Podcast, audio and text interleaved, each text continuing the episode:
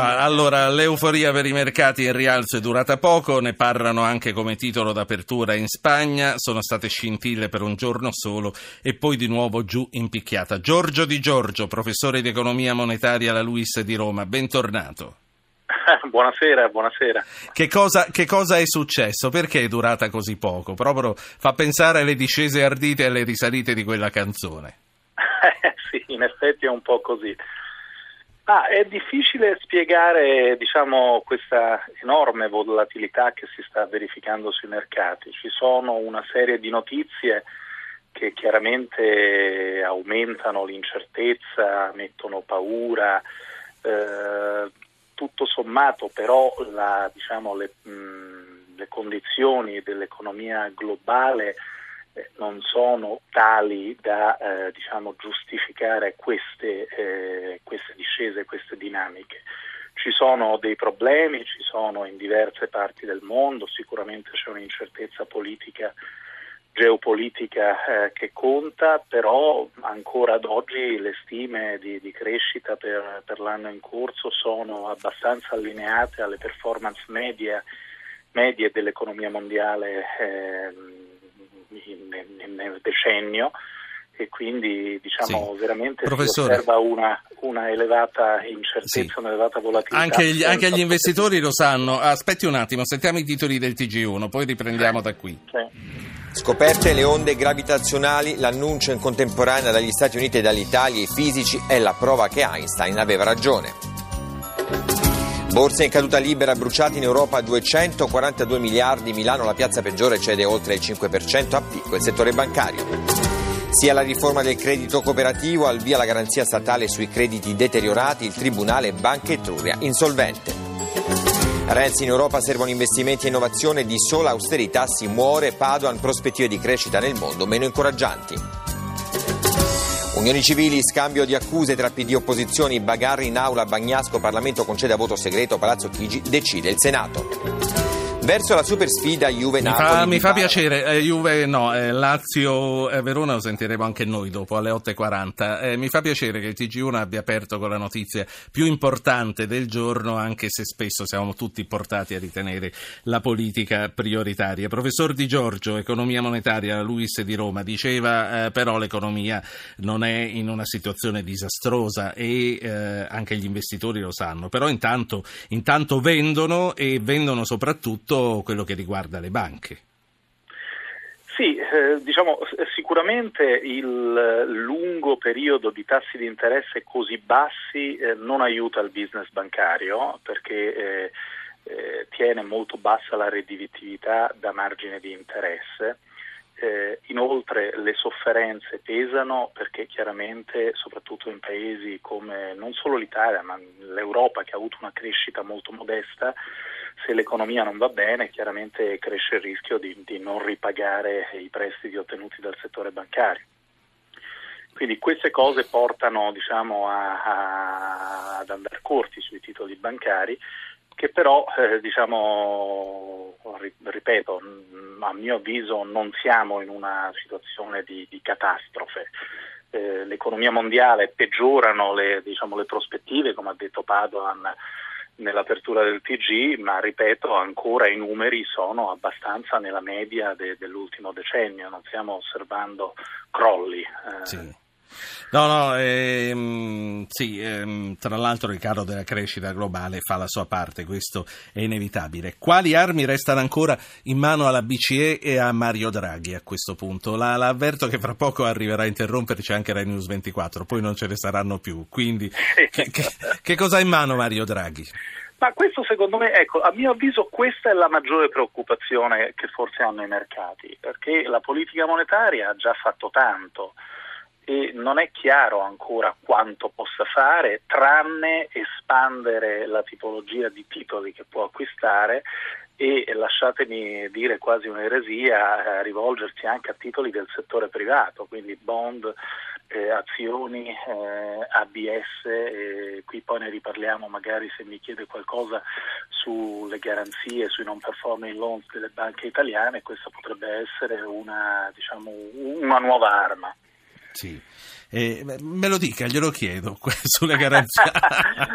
Perché al momento diciamo, la BCE può comprare titoli cartolarizzati, ma tipicamente, quindi che hanno come sottostanti dei prestiti, ma tipicamente sono dei prestiti in bonus, quindi non è ancora consentito di acquistare titoli eh, che abbiano dietro dei prestiti in sofferenza. Ora chiaramente, visto che eh, diciamo, con il nuovo decreto di, di ieri eh, sarà possibile... Professor Di Giorgio, Giorgio c'è anche la questione di Banca Etruria, delle, dei creditori, delle quattro ba- dei truffati più che altro, delle quattro banche, anche della riforma delle banche cooperative, molte cose. Concludiamo sì. il discorso che stava facendo, poi c'è un ascoltatore che chiede di parlare.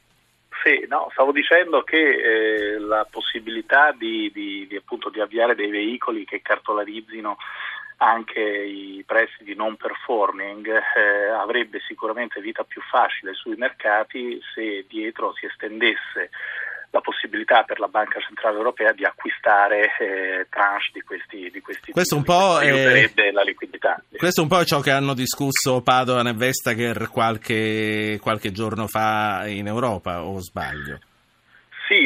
Possibile, è possibile, però chiaramente la decisione rimane diciamo, nelle autorità monetarie, eh, quindi è una decisione della sì. Banca Centrale Europea, fa, diciamo, è, è, parte delle possibili misure a cui starà pensando Mario Draghi. La parola al nostro pubblico, ricordo che per intervenire si manda un messaggio col proprio nome al 335 699 2949. Claudio Verona, buonasera. Eh, buonasera signor Ruggero. Senta, allora, premesso che secondo me le banche non sono immuni da errori in questi anni, hanno venduto prodotti tossici, obbligazioni che nascondevano prodotti, sappiamo bene, di altro tipo, che hanno nascosto anche la verità sul fatto di prestiti eh, concessi con faciloneria che poi adesso si rivelano inesigibili e discorsi di questo tipo.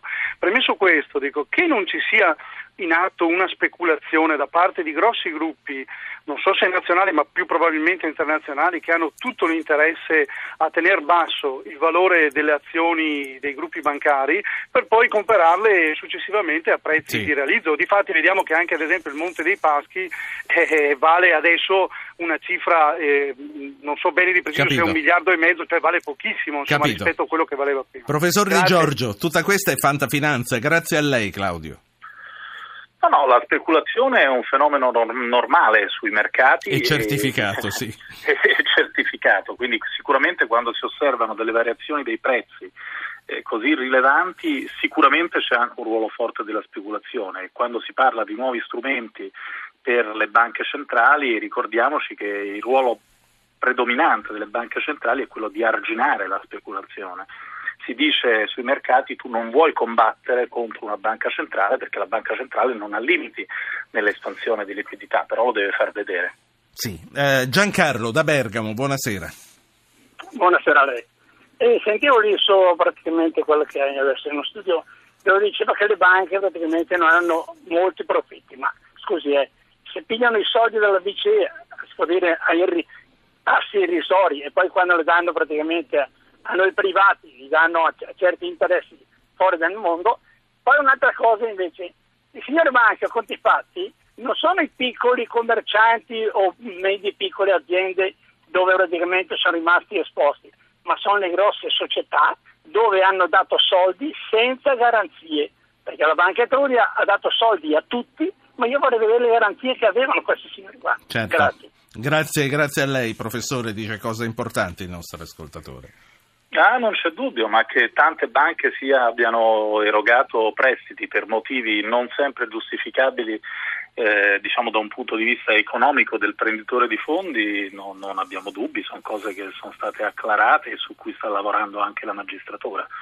Eh, diciamo, il fenomeno però non è generalizzabile, diciamo, quindi mh, io credo che ci siano dietro anche vent'anni di eh, economia eh, italiana che è andata male e di tante aziende che eh, non hanno performato bene a volte per incapacità manageriale, altre volte semplicemente perché non hanno affrontato una buona congiuntura. E il discorso che faceva il nostro amico sulle banche che prendono i soldi a tasso zero e poi eh, fanno tassi, tassi pazzeschi, eh, vale per il passato o vale anche per il presente? Eh, adesso diciamo, le banche possono finanziarsi a tassi molto bassi con la BCE o con altre banche, ma le banche che sono in difficoltà iniziano a pagare cara anche loro la raccolta perché con le nuove regole appunto possono andare in difficoltà, possono fallire e quindi il rischio aumenta. Quindi è molto diverso il costo della raccolta per le diverse banche, dipende dal sì. loro stato di salute. Professore, prima di lasciarla, ieri sera c'erano molte aspettative per i rimborsi agli obbligazionisti truffati delle quattro banche locali fallite. Non è arrivato nulla di fronte alla promessa che comunque si farà presto. C'era bisogno di stralciarlo dalla riforma del credito cooperativo, ma si sta per fare. Però le condizioni sembrano peggiorare. Lei ci crede che arriverà a breve? Sì, io credo che qualche misura arriverà, però credo anche che vada, vada deciso di volta in volta, quindi penso che sia veramente il caso di analizzare eh, le singole fattispecie. Bisogna vedere chi effettivamente è stato ingannato, chi è stato raggirato, l'ammontare degli investimenti persi rispetto al patrimonio globale, quindi va, va fatta un'analisi caso per caso. Quindi compito quindi, degli arbitri e dell'arbitrato questo? Eh, direi di sì, direi di sì. Per il quale non c'è bisogno di un decreto, tra l'altro. Peraltro, peraltro. Invece lei come valuta il decreto che ha riformato il credito cooperativo? Ma ci sono degli elementi che, che vanno diciamo, incontro alla proposta eh, di, cosiddetta di autoriforma, quindi alle proposte che sono state avanzate dal, dal, mondo del credito cooperativo. Ci sono delle cose che invece si differenziano abbastanza, per esempio la, diciamo, la possibilità di lasciare una via d'uscita alle eh, BCC di una certa entità eh, che possono decidere di diventare una, una, una SPA, una banca ordinaria, eh, versando una tassa tutto sommato limitata sull'ammontare delle riserve che sì. sono state costituite eh, senza pagare le tasse in precedenza. Professore, io la ringrazio e la saluto. Giorgio Di Giorgio è professore di economia monetaria alla Luis di Roma. Buon lavoro, spero di averla anche in futuro, è sempre molto chiaro.